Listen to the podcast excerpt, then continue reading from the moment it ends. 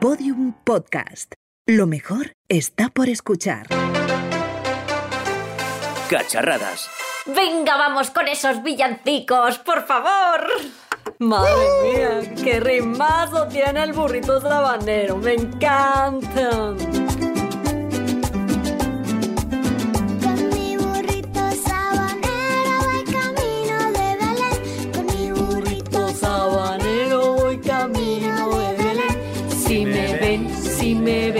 Voy camino de Belén. Qué bien, qué bien, qué bien. No queda nada para que termine el año. Qué ganas de perder el 2020 de vista, de verdad. Nochebuena, Nochevieja y ya. Hasta los villancicos me suenan bien. Qué ganas de 2021, por Dios. Venga, Roxy, que esto ya está hecho. Seguro que el 2021 será mucho mejor.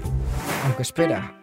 Ahora que lo pienso, también dijimos que el 2020 iba a ser mucho mejor que el 19 y, y míranos con, con mascarilla, teletrabajando, sin, sin poder reunirnos con nuestros seres queridos. No me seas aguafiestas, ¿eh? No me seas. Oye, ¿os gustaría saber cómo va a ser el 2021, pero ya? Íñigo, ya te dijimos que, que esa mujer que te quería leer la mano no era de fiar, que no vas a tener una mansión con una piscina, que es solo un truco para que... Que no, melón, que le he instalado esta pieza al DeLorean y deberíamos poder viajar al futuro. Yo conduzco, yo conduzco. Vale, vale, Roxy, pero ten cuidado. Ponte el cinturón, sí. protege tu vida. Tu seguridad importante. Que sí, tranquilo, si ya lo tengo todo controlado, me conozco el coche de pe a pa. Nos ponemos el cinto, ponemos un poquito de musiquita para ambientar el viaje, metemos primera y arrancamos. Mira para adelante, mira para adelante. Roxy, Roxy, Roxy, Roxy, Roxy, que estás yendo hacia atrás, que frena, frena, frena, frena. Pero que coche, no puedo, que no puedo, que no encuentro el freno de mano. Mierda, ya decía yo que me sobraba una pieza. Agarraos fuerte que nos vamos a estrellar contra esa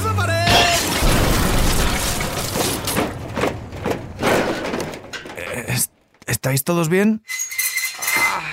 En serio, Íñigo, lleva este coche al desguace ya. Uf. Ah, cómprate uno nuevo que este solo nos da disgustos. En fin, me gustaría preguntar dónde estamos, pero... Pero prefiero saber cuándo estamos. Tengo internet en el móvil, eso es buena señal por lo menos. Y creo que no nos hemos ido demasiado lejos. Si damos una vuelta por la calle, yo creo que podemos salir de dudas. Pues hemos ido a parar a un lugar completamente desierto, es que no hay nadie. Voy a ver si le llegan a alguien mis mensajes de WhatsApp. ¿Qué va? Nada de nada. Tampoco me funciona Instagram. No sé, probablemente no existía en esta época. Eh, espera, Roxy. Si no recuerdo mal, en el coche tengo una pequeña radio que puede que nos funcione. Mira, mira, aquí está. Voy a poner los 40. La otra vez nos funcionó, así que yo qué sé, por probar, no, no perdemos nada, ¿no? Que mi corazón Mi corazón está colgando en tus manos. Que mi corazón está colgando en tus Sí, llega el momento de desvelar quién será número uno esta semana en este 9 de mayo. Y digo nuevo porque colgando en tus manos cede la primera posición, el podium baja hasta el número 2. Ahí se quedan Carlos Baute y Marta Sánchez. Y por tanto, en todo lo alto tenemos a Lady Gaga con su primer éxito, Just Dance. Para los Little Monsters, seguidores de Lady Gaga. Parece que esta mujer llega con ganas de quedarse. Vale, vale, vale, vale. Pues sí, están poniendo justo el Just Dance. Debemos estar en el 2009 por lo menos. Bueno, eh, tampoco estamos tan mal, entonces. Podríamos contactar con nuestras versiones más jóvenes y pedirles ayuda para volver al presente. Roxy, tú no has visto las películas futuristas, ¿no? En las películas dicen que eso es justamente lo que no hay que hacer. Deberíamos contactar con ellos por otras vías que. Pues para no levantar sospechas. Yo qué sé, por ejemplo, por las redes sociales. Pero claro, es que estos teléfonos móviles no sirven de nada, son demasiado avanzados para esta época, así que no sé, tenemos que buscar uno que funcionara por aquel entonces. Tengo una idea. Tenemos que ir a mi casa. Creo que tengo algo que necesitamos para poder comunicarnos con nuestros yo del pasado. Pero en tu casa estará tu familia, ¿no? ¿Qué va? Si no recuerdo mal, este fin de semana se marchaban a Marinador y me dejaban en casa. ¿Y cómo sabes en qué día estamos? Pues porque lo acaban de decir en la radio mientras hablábamos, que no estáis atentos. Si no recuerdo mal, este fin de semana se han ido de vacaciones y me han dejado solo en casa. Pues vamos para allá. Deben estar por aquí. Efectivamente, aquí está. El iPhone 3G. Así que el amor por la manzanita ya te venía desde atrás, ¿eh? Eh, y además tuve el primero, el que no se vendía en España. Pero el iPhone 3G era mucho mejor. Fue aquel primer teléfono de Apple que llegó a nuestro país en verano de 2008. Y varios meses más tarde, pues me hice con uno. Mira qué bonito era. Qué pequeño, ¿eh? Que mira qué recuerdos. Pero venga, Íñigo, que tenemos que concentrarnos. Luego, si quieres, hacemos una review del teléfono móvil y todo eso, que yo tengo también ganas de volver a utilizarlo. Tienes razón. A ver, no teníamos WhatsApp, tampoco teníamos Instagram. ¿Lo intentamos por Facebook? A ver, yo creo que en aquella época era mucho más fácil comunicarse por Twenty. Venga, bájate la app y nos ponemos Pero- en contacto pero- con nuestra versión más ¿Pero qué app? ¿Qué dices, David? En aquellos teléfonos apenas había apps. ¿Tú te acuerdas de, de- de- Ostras, es verdad. que para poder usar todo había que entrar por el navegador de Internet? Y además, entrar en Internet con esos teléfonos costaba una pasta gansa. Así que... Lo siento, Íñigo de 2009, vamos a fundirte la tarjeta. Con razón decía yo que se me gastaba demasiado rápido. Ahora que lo pienso, David, tú y yo ya nos conocíamos en 2009, ¿no? Desgraciadamente. No podemos quedar con nuestras versiones más antiguas, porque levantaríamos sospecha. A ver, es que mi versión de 2009 tampoco varía demasiado respecto a la actual, pero la tuya, Íñigo, sí que tú no tienes nada que ver con el Íñigo Sastre de 2009. No creo que mi versión más joven se diera cuenta de quién eres tú. Pero bueno, que a Roxy seguro que no la conocíamos, así que yo creo que puede ser nuestra, nuestro señuelo, ¿no? Vale, vale, pues déjame el móvil que me voy a conectar. A ver, twenty.com. ¿Y qué dirección de correo utilizaba yo por esa época? La de Gmail seguro que no, porque me la hice más adelante de la vergüenza que me daba la de Hotmail. Eh, a ver si me acuerdo. Eh, vale, creo que ya lo tengo. Sa barra baja morenica barra baja chula barra baja 69 arroba hotmail.com. Lo tengo, estamos dentro. Pero mira cuánta cosa verde, cinco peticiones de amistad, tres invitaciones a eventos, 25 comentarios en fotos y te han etiquetado en un álbum que se llama Fiestas de Leganés 2009. No, no, no, no, no, no, por favor, no abras ese álbum, tiene que haber cada foto. Mira, es que igual salta hasta el antivirus de la carapan que tengo, o sea. No ha colado. Pues nada, no puedo abrirlas porque pone que no funciona. Y mira que le he dado veces, pero es que no se abre. Mientras tanto, Oye, Félix, escúchame, se han caído todos los servidores. La plataforma ha dejado de funcionar por, por un álbum de fotos corrupto y por un usuario que ha provocado un colapso en la red. Se hace llamar su morenica loca. Ha intentado acceder desde este teléfono móvil. Pasadme con ella inmediatamente. ¿Quién es? Te pongo con ella. ¿Sí? ¿Su monerica loca? No. Soy Íñigo Sastre. La submorenica que estás buscando está aquí conmigo. ¿Quién es? Hola, soy Félix Ruiz, fundador de Twenty. ¿Cómo? No puede ser. Necesito reunirme con vosotros. Pasadme vuestra ubicación y voy para allá cuanto antes. Tres días después. Hola chicos, ¿qué tal? Hola, Félix. Encantado de conocerte. ¿Qué tal? Bien, bien. Oye, ¿me puedes dejar el móvil desde que os habéis conectado al Twenty de su monerica loca? Problema resuelto. ¡No! Habíamos detectado un fallo crítico en tu teléfono que nos tiraba los servidores y no nos dejaba seguir con la red social. Al parecer había un problema con una foto de su monerica. Tranquilo, te lo compensaré. Pues esto solo lo puedes arreglar devolviéndonos todas las fotos del 20, ¿eh? Desde la primera hasta la última, que nunca las pude recuperar. ¿Eh? Verás, Félix, puede que te suene raro. Venimos del futuro, concretamente del año 2020, pero no podemos volver a nuestra realidad porque se nos ha roto una pieza. Y ya que te has cargado mi móvil, ¿podrías ayudarnos a volver a nuestro presente, porfa? Necesitaríamos conseguirla cuanto antes. No entiendo nada, la verdad. Creo que sé quién os puede ayudar, pero a cambio quiero que busquéis a mi versión de 2020 y le entreguéis esto. Bueno, creo que ya tenemos todo para volver a 2020. Muchísimas gracias, Félix. Te debemos una bien gorda. Vaya rayado, tío. Algunos centímetros más tarde, Se acabaron los viajes en el tiempo, ni uno más. Ya no estoy para estos trotes. Ahora mismo pongo el coche en venta en Wallapop y me compro uno eléctrico. Un Tesla. Vamos a pedirnos un Cabify y que nos lleve hasta donde el Félix de 2020 para entregarle este cuaderno. Hola. Te hemos traído el cuaderno que nos hice en 2009, no hemos querido abrirlo ni nada. ¿Cómo? ¿Qué pone en este cuaderno? ¿30? ¿30 en, en vez de 20? Tiene que ser una broma, ¿no? Cacharradas. Con Íñigo Sastre, David Justo y Roxy Folclórica.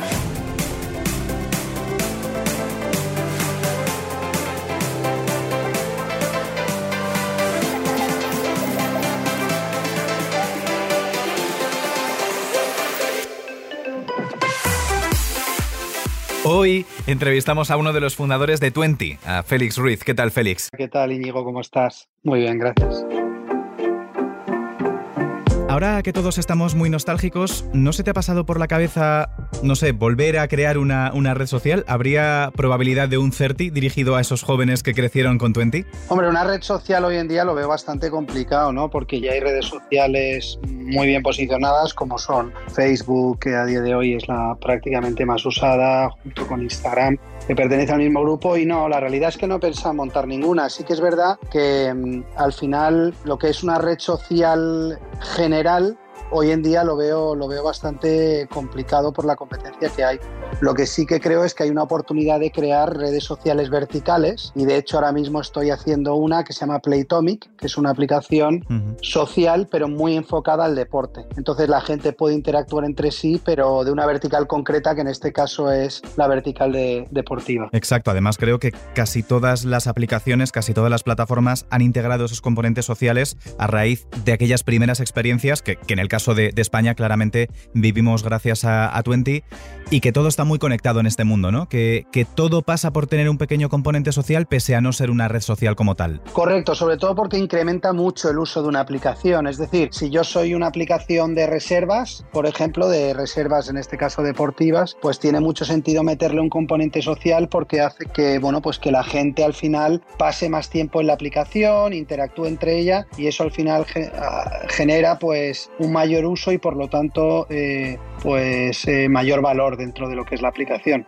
Porque aquellos años, recordemos, 2009, 2010 eran los primeros años en los que se, se hablaba mucho de conceptos como la gamificación, lo social, las web apps. ¿Cómo vivisteis aquellos, aquellos años, Félix? Bueno, muy bien, éram- éramos muy jóvenes, es verdad que en España había muy poca infraestructura, es decir, nosotros cuando empezamos a desarrollar toda la plataforma, pues apenas podías alquilar un servidor en Amazon, ¿no? O nosotros compramos toda la infraestructura, compramos todos los servidores, teníamos que ser nosotros mismos los que íbamos a instalar esos servidores dentro de los racks, que los racks eran los, los huecos donde tú ibas metiendo todos los servidores y donde al final pues se almacenaba toda la información y era muy arcaico, la realidad, todo eso ha cambiado mucho, ha evolucionado mucho. Hoy en día a golpe de un clic puedes alquilar un CPD donde almacenas todos tus datos de una manera muy rápida y muy sencilla. ¿no? Eh, eh, en ese sentido sí que creo que ha habido un avance importante. De hecho, a lo largo de esta temporada hemos hablado con, con múltiples entrevistados de, en, en mi caso, ¿no? De la nostalgia de cómo era antes, de toda la irrupción de las grandes infraestructuras, de las grandes plataformas. Todo era más artesano, todo, todo se hacía, eh, pues en, en vuestro caso, articular infraestructuras a golpe de clic sin poder utilizar frameworks para la realización de todos los elementos de la interfaz. Supongo que programar una red social fue todo un reto para vosotros. Sí, nosotros además al principio teníamos muchos fallos, muchos errores, porque claro, al final una red social requiere muchas consultas a una base de datos, ¿no? Como hay tantos enlaces entre personas, tanta información, Sí. pues hace que constantemente se esté haciendo llamadas a la base de datos para poder transformar todas esas llamadas en, en- consultas para, para que la gente pudiese interactuar. ¿no? Pues ya te digo, en España y en Europa en general había muy poco conocimiento, en Estados Unidos había más porque allí habían empezado ya eh, otras redes sociales que estaban teniendo impacto y lo que hicimos fue traer pues gente de allí de Estados Unidos que nos pudiese aportar valor en la empresa y gente que ya tuviese experiencias creando redes sociales. Así lo hicimos, nos trajimos a gente de Facebook, gente de MySpace y gracias a toda esa gente pudimos hacer una, una red social programada en PHP que en su momento también aquí pues era muy complicado encontrar talento y desarrolladores y eso nos llevó a, a poder hacer 20 lo que fue en- en- en relativamente poco tiempo. Hablábamos de las, de las caídas, yo me acuerdo, claro, mm, yo tenía 17, 18 años cuando utilizaba Twenty, eh, aquellas caídas que suponían prácticamente para nosotros, para aquella adolescencia, aquella juventud, era como cuando ahora hay una, una caída de WhatsApp. Por recordar algunos datos, Félix, en 2009 Twenty era el tercer sitio con mayor aumento de búsquedas en todo el mundo, no solo en, en España. Ya en 2011, Twenty suponía el 15% del tráfico de Internet en España y superabais a sitios como Google y Facebook de forma conjunta. ¿En qué momento os disteis cuenta de que Twenty se os había ido de las manos y que habíais creado un gigante? Yo creo que eso lo vimos siempre desde el principio, porque al igual que otras redes sociales estaban pegando muy fuerte en Estados Unidos y nosotros teníamos gente de allí, pues al final entendíamos el valor que tenía una plataforma así, ¿no? Yo creo que para nosotros al final la obsesión siempre, más que el cuánto hemos crecido o cómo de grandes vamos a ser, estaba más enfocado en la competencia, porque veíamos que, pues, que Facebook y otras redes pues empezaban, ¿no? Y eso al final eh, era muy complicado hacerle frente, porque ellos tenían miles de ingenieros cuando nosotros teníamos eh, apenas eh, 100, ¿no? Entonces, eso lo hacía todo muy complicado eh, y, y para nosotros era, era el principal miedo. Luego todo lo demás para nosotros eh, era llevadero, entendíamos que estábamos creando algo muy grande, entendíamos que tenía mucho valor y entendíamos también que eso lo podíamos monetizar. Lo que sí que es cierto es que hubo un momento en que empezamos a crecer más rápido de lo esperado. Pero eso fue muy divertido porque al final, eh, al ser una plataforma tan viral, en boca de todo el mundo, pues hacía que, que nosotros nos divirtiésemos mucho a la vez que éramos conscientes de lo que estábamos haciendo. A mí me gustaba Twenty porque era una plataforma mucho más sencilla que el resto. Creo que ahora en muchos de los servicios que utilizamos actualmente se ha perdido esa esencia, ese mantenerse en lo, en lo que algo debe ser y no empezar a sobrecargarlo de, de funcionalidades. Eh, es cierto que en aquellos primeros momentos tampoco eh, teníamos todo el arsenal de aplicaciones que existen a, a día de hoy. Vosotros, de hecho, eh, corrígeme si, si, me equivoco, solamente llegasteis a lanzar aplicación para iOS en aquellos primeros momentos. Sí, así es. Nosotros al principio testábamos con un dispo, bueno, con un, con un sistema operativo. En este caso, iOS era más sencillo de programar porque además teníamos más ingenieros que conocían más iOS que Android y testábamos mucha, muchas veces primero ahí. Ahí lo bueno que teníamos es que éramos muy, eh, teníamos muchísimo foco, ¿no? Entendíamos que es verdad que entraban otras redes sociales con más funcionalidad, pero fíjate, incluso con los juegos, que lo sacó Facebook antes que nosotros, y nosotros podíamos sacarlo relativamente rápido porque no tenía mucha historia, por lo menos una primera versión de juegos, pero la realidad es que preferimos apostar mucho más por hacer mejor lo que ya teníamos, por ejemplo las fotos, que fueran muchísimo más rápido que, Facebook, por ejemplo, ¿no? Y al final entendíamos que las fotos eh, y los vídeos eran un componente importante dentro de lo que era la parte de contenido y decidíamos, antes de crear nuevas funcionalidades, enfocarnos simplemente en la rapidez del sistema. Yo creo que Twenty lo que hizo muy bien fue enfocarse en tres cosas y las tres cosas hacerlas extraordinariamente bien. De hecho, eh, me hablabas de Facebook que había lanzado previamente a, a Twenty algunas de las funciones, pero aquí en España estaba claro que, que lo que lo petaba era, era Twenty y provocasteis que se retrasara mucho ese lanzamiento de otras redes sociales en, en nuestro país. Eh, ¿Se interesó en algún momento Mark Zuckerberg por, por Twenty? ¿Tenéis alguna anécdota sobre, sobre toda esta guerra de las redes sociales? Pues la realidad es que nunca se interesaron. De hecho, yo una vez estuve invitado por Coca-Cola, por Fanta, a Estados Unidos a un viaje a Silicon Valley y estuvimos por allí, pues creo que fueron 10 días. Y recuerdo que, que además visitamos allí a, un, a una persona que, que, antes vivía aquí, que se llama Javier Oliván, que él fundó una red social que se llamaba Nosuni. Y Nosuni era competencia de, de Twenty, pero al final eh, Nosuni no salió adelante como proyecto y este fue uno de los primeros empleados de Facebook.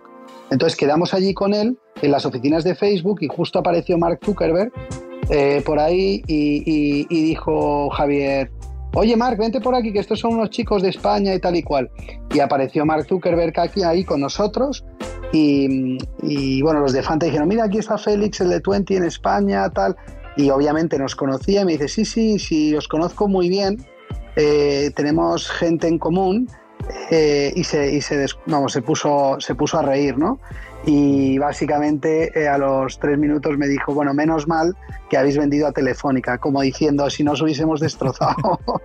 y es una anécdota muy cachonda porque la, vi, la viví en primera persona eh, allí sí. en sus oficinas. Entonces, eh, ¿consideras que Twenty llegó a su fin cuando tenía que hacerlo? Eh, que ese era el, el, momento en el que ya no se podía crecer más porque era un mercado muy global. Yo no, no digo que no pudiese crecer, yo creo que si Twenty hubiese al final optado por la decisión de no venderse, sí que creo que la única manera de haber seguido adelante hubiese sido eh, captar muchos más fondos y competir contra Facebook desarrollando más funcionalidad interesante para los usuarios y al final la realidad es que eso no hubiese sido fácil porque ya sabemos que en esos años el venture capital en España estaba muy limitado y, y era muy complicado para nosotros captar financiación a los niveles que lo estaban haciendo Facebook y, y los grandes, ¿no? Entonces yo creo que simplemente tomamos una decisión correcta, salió muy bien y obviamente si no lo, no lo hubiésemos tomado pues hubiésemos tenido que tomar otras decisiones que, que, que, bueno, pues que no hemos llegado a, a necesitar eh, tomarlas, ¿no? ¿Tendría historias, tendría stories 20 si todavía funcionara como red social a día de hoy y, y bajo, bajo vuestro paraguas? Pues yo creo que sí. La realidad es que creo que sí, porque al final Stories lo que permite a las redes sociales es monetizarse ¿no? de una manera paralela eh, completamente nueva, ¿no? Yo creo que es un producto muy enfocado a momentos, eh, a momentos que vive una persona, que quiere trasladar en un momento determinado y eso es muy monetizable. Obviamente al final tu inventario siempre está limitado, ¿no? Eh, está limitado en espacio, está limitado en al final en capacidad por, por inventario, pero pero, pero bueno, pero el hecho de tener stories abre la puerta a que puedas ingresar más con un formato muy interactivo. Porque actualmente, ¿cuál sería la red social que más se parece a Twenty? Tenemos que partir de que, claro, en mi caso yo era adolescente, eh, los usos que le dábamos eran, eran muy diferentes. Ahora, ¿cuál, cuál crees, eh, Félix, que se parecería más al, al, uso que le dábamos? Bueno, yo creo que claramente en otro formato, pero, pero claramente Instagram. ¿no? Yo creo que al final Twenty es una página, era una plataforma enfocada a fotografías y, mm. y claramente la, la, la, evolución a Twenty pues ha sido Instagram. De hecho, eh, incluso Instagram se ha comido a, a, a Facebook. No sé si conoces la historia de Facebook, pero Facebook compró Instagram con la idea de que Instagram siguiese siendo independiente. Eh, Mark Zuckerberg eh, le había dado total autonomía al, al, fundador de Instagram a que siguiera desarrollando el proyecto y cuando dentro del grupo de Facebook eh, Facebook dejó de ser la niña bonita porque Instagram empezó a tener mucho más tráfico, mm. pues básicamente lo que pasó es que se cargaron al fundador de Instagram y lo cogió Mark por los cuernos y, y empezó a gestionar el, directamente Instagram con lo cual, pues es en esa dirección en la que habría que haber ido, ¿no? En nuestro caso, mm, claro, nos pilló Twenty de adolescentes, eh, después eh, de jóvenes Instagram y, y, aquí fue el momento en el que te das cuenta de ese cambio generacional cuando no quieres estar en Facebook porque están tus padres en Facebook, cuando ahora están eh, tus primos mayores o tus hermanos mayores en Instagram y los más jóvenes llegan a TikTok. ¿Qué opinas de esta red social? ¿Cómo, ¿Cómo lo ves desde la experiencia? Yo creo que al final todo depende de varios temas. Uno es la privacidad.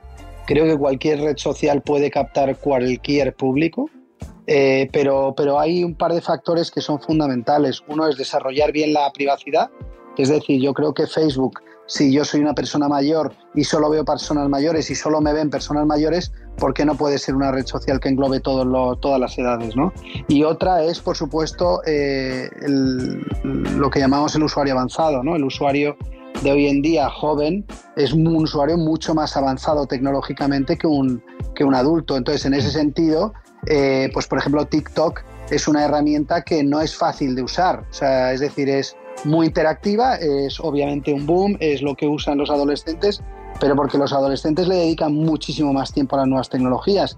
Si las personas mayores eh, supiesen utilizar bien esa herramienta, probablemente también la, la utilizarían, con lo cual yo creo que los componentes o los, digamos, los factores privacidad barra eh, eh, usuario avanzado, capacidad de uso de redes sociales, es lo que realmente diferencia eh, o, o, marca la diferencia en una red social. Y seguramente todo esto vaya, vaya evolucionando a partir de ahora.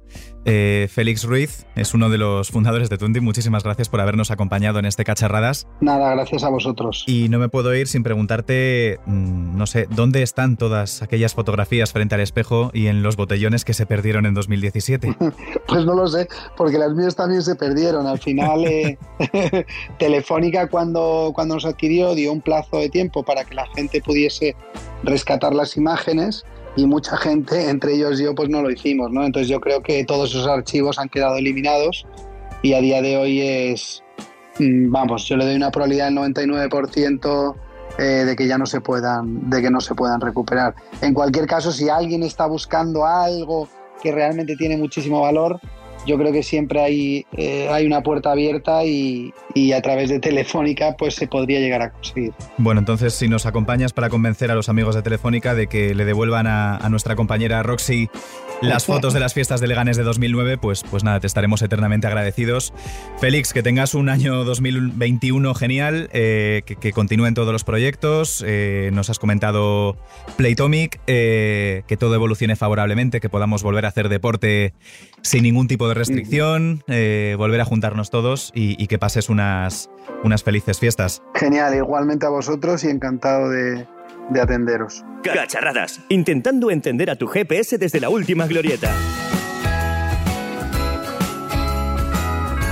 Muchísimas gracias Félix por contarnos un poquito más de la historia de Twenty y hasta aquí esta quinta temporada. Nos despedimos por Navidad, que tenemos que preparar la cena e idear un plan para cumplir con las recomendaciones sanitarias. Pero, pero, Íñigo, espérate un segundo, venga, que tenemos una sorpresa para ti. Hoy no me... No, Te- no, te- no, te- no, no. te hemos, te hemos comprado algo. No me teníais que traer nada, de verdad. Toma un regalo de parte de los dos. Puede que no nos hayamos portado muy bien contigo este año, la verdad. Tal vez te hayamos robado un poquito. no se perdona Venga, todo. ábrelo. ¡Un iPhone 3G! A- Ahora, ahora sí que sí. Roxy, Roxy, David, vamos, vamos a hacer un análisis de este cacharro. ¿Ponemos música de review? Venga, dale. Disclaimer. Un teléfono como el iPhone 3G probablemente no funcionaría bien a día de hoy porque la mayoría de los servicios del propio sistema operativo no podrían conectar con los servidores. Pero olvidemos esto por un momento. Y pensemos en la magia de la Navidad. La magia de la Navidad. No pensé que diría esto en 2020, pero hoy analizamos el iPhone 3G. Si os parece, David Roxy, podemos analizar primero el exterior y después nos metemos con la maquinaria y con el sistema operativo. Lo que tenemos entre manos es un smartphone de 2008 que destaca por un acabado de plástico de los que ya no quedan. A mí lo que más me llama la atención de este teléfono móvil es que entra en una sola mano, si es que parece un juguete. Mira qué pantalla tan chiquitilla. Es una LCD de 3,5 pulgadas de, ojo, 480 por 320 píxeles. Si es que ya lo decía Steve Jobs, los teléfonos móviles tienen que poder controlarse con una única mano. Mira el iPhone 12 mini, que bien se controla solamente con una. Así que si lo comparamos con la mayoría de los teléfonos actuales, sí, era una pantalla pequeña, pero es que en aquella época tenía una pantalla gigante en comparación con el resto de los teléfonos. ¿Qué más tenemos, Roxy? Si seguimos analizando el dispositivo nos encontramos con el botón Home que desaparecería años más tarde, los clásicos para subir y bajar el volumen y el que nos permite poner el dispositivo en silencio, una opción que se mantiene hasta la generación actual y que la verdad sigue siendo de gran utilidad. ¿Y esto cómo se carga? No conocía yo este conector. Es un conector dock de 30 pines. Eh, yo ya lo tuve anteriormente porque me venía con el iPod Nano, ¿vale? Y yo en aquel momento pensaba... El iPod de los valencianos, ¿no? Eh, básicamente. el, el iPod Nano eh, tenía ese conector y yo decía, pero ¿para qué Apple manda un conector con el teléfono si ya tenemos en casa conectores de sobra? ¿Ves? Al final, mm, 11 años más tarde me han dado la razón los de Apple. Bien, ¿qué ocurrió con este conector y por qué no lo conoces, Roxy? Porque tú estás mucho más habituada a este otro, al Lightning, que es el que comenzaron a entregar con el iPhone 5 y el que seguimos todavía a día de hoy hasta que llegue el USB-C algún día. Eh, fue un conector que, que yo recuerdo que no tuvo gran acogida, a todo el mundo le parecía una involución y, y no podía utilizar el conector antiguo que ya tenía en casa. Tenía que acabar comprando más y más conectores, pero al final ha resultado un conector muy longevo que, que lleva muchísimas versiones y muchísimas generaciones con nosotros. Y vamos con el interior, si te parece, ya que después de que hemos analizado ya el exterior, que hemos visto que está muy chulo, vamos con, el, con lo que hay por dentro. Vamos. El gran cambio respecto al modelo anterior se encuentra en la velocidad de conexión. Pasamos del sistema Edge al 3G, que, es, que era una nueva norma que permitía una mayor tasa de velocidad de transacción de la leche, o sea que flipas de la velocidad. El ¿eh? 3G era, era como el 5G ahora, pero, no, pero más sorpresivo, ¿eh? porque, porque claro, pasábamos de teléfonos que tardaban un minuto en cargar una página entera. Y una de las cosas guays que tenían este teléfono era que podías navegar por internet, así es como se vendió a su llegada en España, podías navegar tal y como lo hacías en el ordenador. Eso sí, sin soporte de flash, lo cual hacía que muchas páginas no se vieran, pero eso era lo que molaba. Entonces, utilizar una red Edge para navegar por aquellas páginas web completas, repletas de historias, era sencillamente imposible. Así que estas tecnologías eran todo un avance, al igual que el GPS asistido, que no funcionaba del todo bien. Y os doy una curiosidad, este móvil viene todavía con Google Maps nativo en el iPhone, en una aplicación de Apple y con YouTube. Claro que para los más tequis, yo si les he hablado de 3G, me van a decir que, que eso no es nada más que una marca comercial. ¿Cómo se llamaba la, conecti- la conectividad de aquellos tiempos? UMTS HSDPA, que esto todavía en algunos móviles Android Resuelvo panel. aparece, ¿vale? aparece, aparece todavía. Bien, vamos a, a- más a las tripas. Su procesador era, ojo, un Samsung ARM. Contaba el teléfono con 8 GB de almacenamiento. 8 GB de almacenamiento, no estoy hablando de la RAM. También 16 en su versión tope de gama y 128 megas de memoria. Vamos, que era un auténtico pepinaco para su época. Y en la de hoy ya es un pepino un poco pasado, ¿no? Sí, pepino está, está podrido. blanducho ya, sí. Pero oye, y esta camarita, mira qué cucada. Dos megapíxeles. Y por aquel entonces pensábamos que hacíamos unas fotos de la leche. A ver, vamos a sacar una foto. Pues, pues no, no, no era bueno. Ahora entiendo por qué las fotos del, del 20 que, no- que nos hemos descargado se ven tan mal. Oye, ¿y el precio de esto? Pues te cuento, esto tiene un poquito más de dificultad. Imagínate que estamos en 2009 y que vamos a comprarnos un iPhone 3G que ha salido hace seis meses. Solo podemos hacer una cosa para obtenerlo, porque no lo podemos comprar en las tiendas eh, ni, en, ni en ninguna parte. Tenemos que ir a, a un, eh, a un distribuidor de Movistar, Qué fuerte. Hacer una portabilidad si no somos de Movistar o hacer un cambio de tarifa. Eh, el precio, el de 8 gigas, 299 euros. Y el de 16 gigas, 359. Que decís, vale, la vida ha subido demasiado si ahora estamos pagando mil y pico por un teléfono. Pero no, porque estos teléfonos venían con 24 meses de permanencia. Había que pagar una tarifa plana de al menos 15 euros de internet que nos daba, por ese módico precio, 200 megas para navegar todos los meses. ¡Vamos! No tienes ni para media hora de Spotify hoy en día. Básicamente. Y ojo, porque además había que pagar un consumo mínimo de 9 euros de voz. Qué estafa. Vamos, que te, estabas te estaban sangrando por todos lados, ¿no? A ver, a ver, eh, esto podías cambiarlo porque puedes decir, vale, me, me sa- me sale un poquito caro, porque estoy pagando el teléfono. eh, En aquel momento los teléfonos se regalaban, ¿os acordáis, no? Te daban el, el típico Alcatel que se doblaba, pues eh, que se doblaba, pero no como el Fold, sino que simplemente se cerraba la tapita y, y, bueno, tenía un teclado maravilloso eh, con, con- con numeritos. Entonces, claro, la- había tarifas eh, de Movistar que te regalaban el iPhone, ¿vale? Tenías que coger la tarifa Plana Plus con consumos mínimos de entre 60 y 90 euros al mes, más el IVA del 16% de por aquel entonces, y con ello podías conseguir el teléfono por 0 euros. ¡Gratis! Gratis. Casi gratis, ¿no? Porque Casi, casi gratis, porque con esta tarifa acababas pagando entre Hombre, ya te digo. 1.440 euros y 2.160 por un teléfono de 8 gigas de almacenamiento, Pero señores. qué pedazo de 8 Qué gigas de almacenamiento por aquel entonces, fuerte. ¿eh? Claro, cuando no teníamos vídeos en alta definición todavía, que trabajábamos con 240p, que seguía siendo poca resolución para la pantalla. Para la pantalla Era pues, ladrillos lo que te daban. Sí, pero si, si nos ponemos a pensar en este, en este teléfono, nos damos cuenta de que, de que ha marcado tendencia, tanto desde el iPhone 1, que tenía aquella pantalla, recordemos, de, de 320 píxeles de, ancho, eh, y, que, y que esto hacía, esto hacía que las webs de ahora sigan todavía manteniendo esas escalas. A día de hoy seguimos trabajando con, con esas dimensiones. Y que era un teléfono que nos descubrió, que nos descubrió que teníamos un futuro muy cercano en el que íbamos a tener aplicaciones, en el que íbamos a empezar a comunicarnos a través de estos trastos, que ya no necesitábamos llevar tres aparatos, porque para mí el iPhone unificó la navegación en internet, la agenda, el teléfono y el iPod. E incluso algunos se atrevían a meter vídeos, que yo me acuerdo cuando metía películas para llevar en el autobús y verlas en esa pantallita nana, que llenabas el teléfono y cuando llegabas a tu destino no podías hacer fotos. Tú viendo Shrek 1 en tu móvil, en tu iPhone. Qué valiente. O los cortos de Pixar, con Steve Jobs, que en paz descanse. We're going to use a stylus. No. No. Who wants a stylus? You have to get them and put them away and you lose them. Yuck. Y ahora sí que sí, nos vamos de vacaciones. ¡Vamos! Nos hemos quedado pilladísimos en plan, ¿en serio? Nos despedimos de esta quinta temporada de Cacharradas a escasos días de que termine el 2020, gran año, señoras, señores. No, un año duro para todos y para todas que nos ha enseñado más cosas de las que pensábamos. No solo que el teletrabajo es efectivo o que las redes sociales pueden ser de una gran utilidad cuando se las necesita, sino que los aspectos que consideramos insignificantes en nuestro día a día igual resultan ser los más importantes. En el fondo os tengo cariño. No serás tú, Paulo Coelho, ¿no? Bueno, da igual, no me voy a poner sentimental. Las cacharradas van a seguir, pero para eso habrá que esperar al año que viene. Así que reuníos con vuestros familiares y allegados, seguid siempre las recomendaciones sanitarias y nos vemos, nos escuchamos en 2021 con muchos más temas.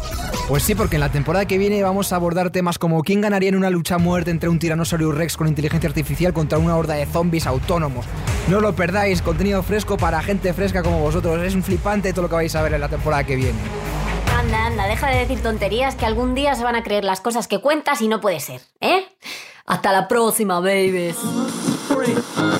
Y seguimos una semana más con Los 40 Cacharros, el programa en el que conocerás todas las novedades del universo tecnológico. Hoy te enseñamos a configurar tu nuevo iPhone, a sacarle el máximo rendimiento a tu impresora y exprimir hasta el último mega de tu almacenamiento. Pero antes vamos a terminar nuestra lista. Recordad que ya hemos descubierto 35 cacharradas y que tan solo nos quedan 5. Así que venga, vamos allá. En el número 5 tenemos el Magic Mouse, que no, que no, que no tiene nada que ver con el de Disney ni con Mickey Mouse. Es el nuevo ratón de Apple. Una auténtica pasada a nivel de diseño que a los amantes de la manzana mordida seguro que les fascina. El número 4 es para una red social, para Pinterest. Una especie de tablero virtual como los que tenemos de corcho en nuestro escritorio, en el que podemos crear nuestras propias colecciones de imágenes sobre distintas mecánicas. ¿Estamos ante el nuevo Facebook? Mientras tanto, el número 3 es para el Bitcoin, una criptomoneda que aspira a revolucionar el mercado. Os recomiendo que invirtáis unos cuantos euros en ella. El segundo cajón de esta semana es para la BlackBerry 8520. Pantalla todo color y sobre todo BlackBerry Messenger. No digo nada y lo digo todo. Me pasaría horas y horas mandando mensajes. Vaya vicio. Y el número uno de esta semana es para el Windows 7. La compañía de Bill Gates quiere olvidar cuanto antes el Windows Vista y lo hace con un nuevo sistema operativo que promete y mucho. Windows 7 incorpora nuevas formas de trabajar con ventanas, hace que la interfaz sea mucho más sencilla y mejora y mucho su rendimiento. Vamos, que si sois de los que buscan algo nuevo, no perdáis la oportunidad.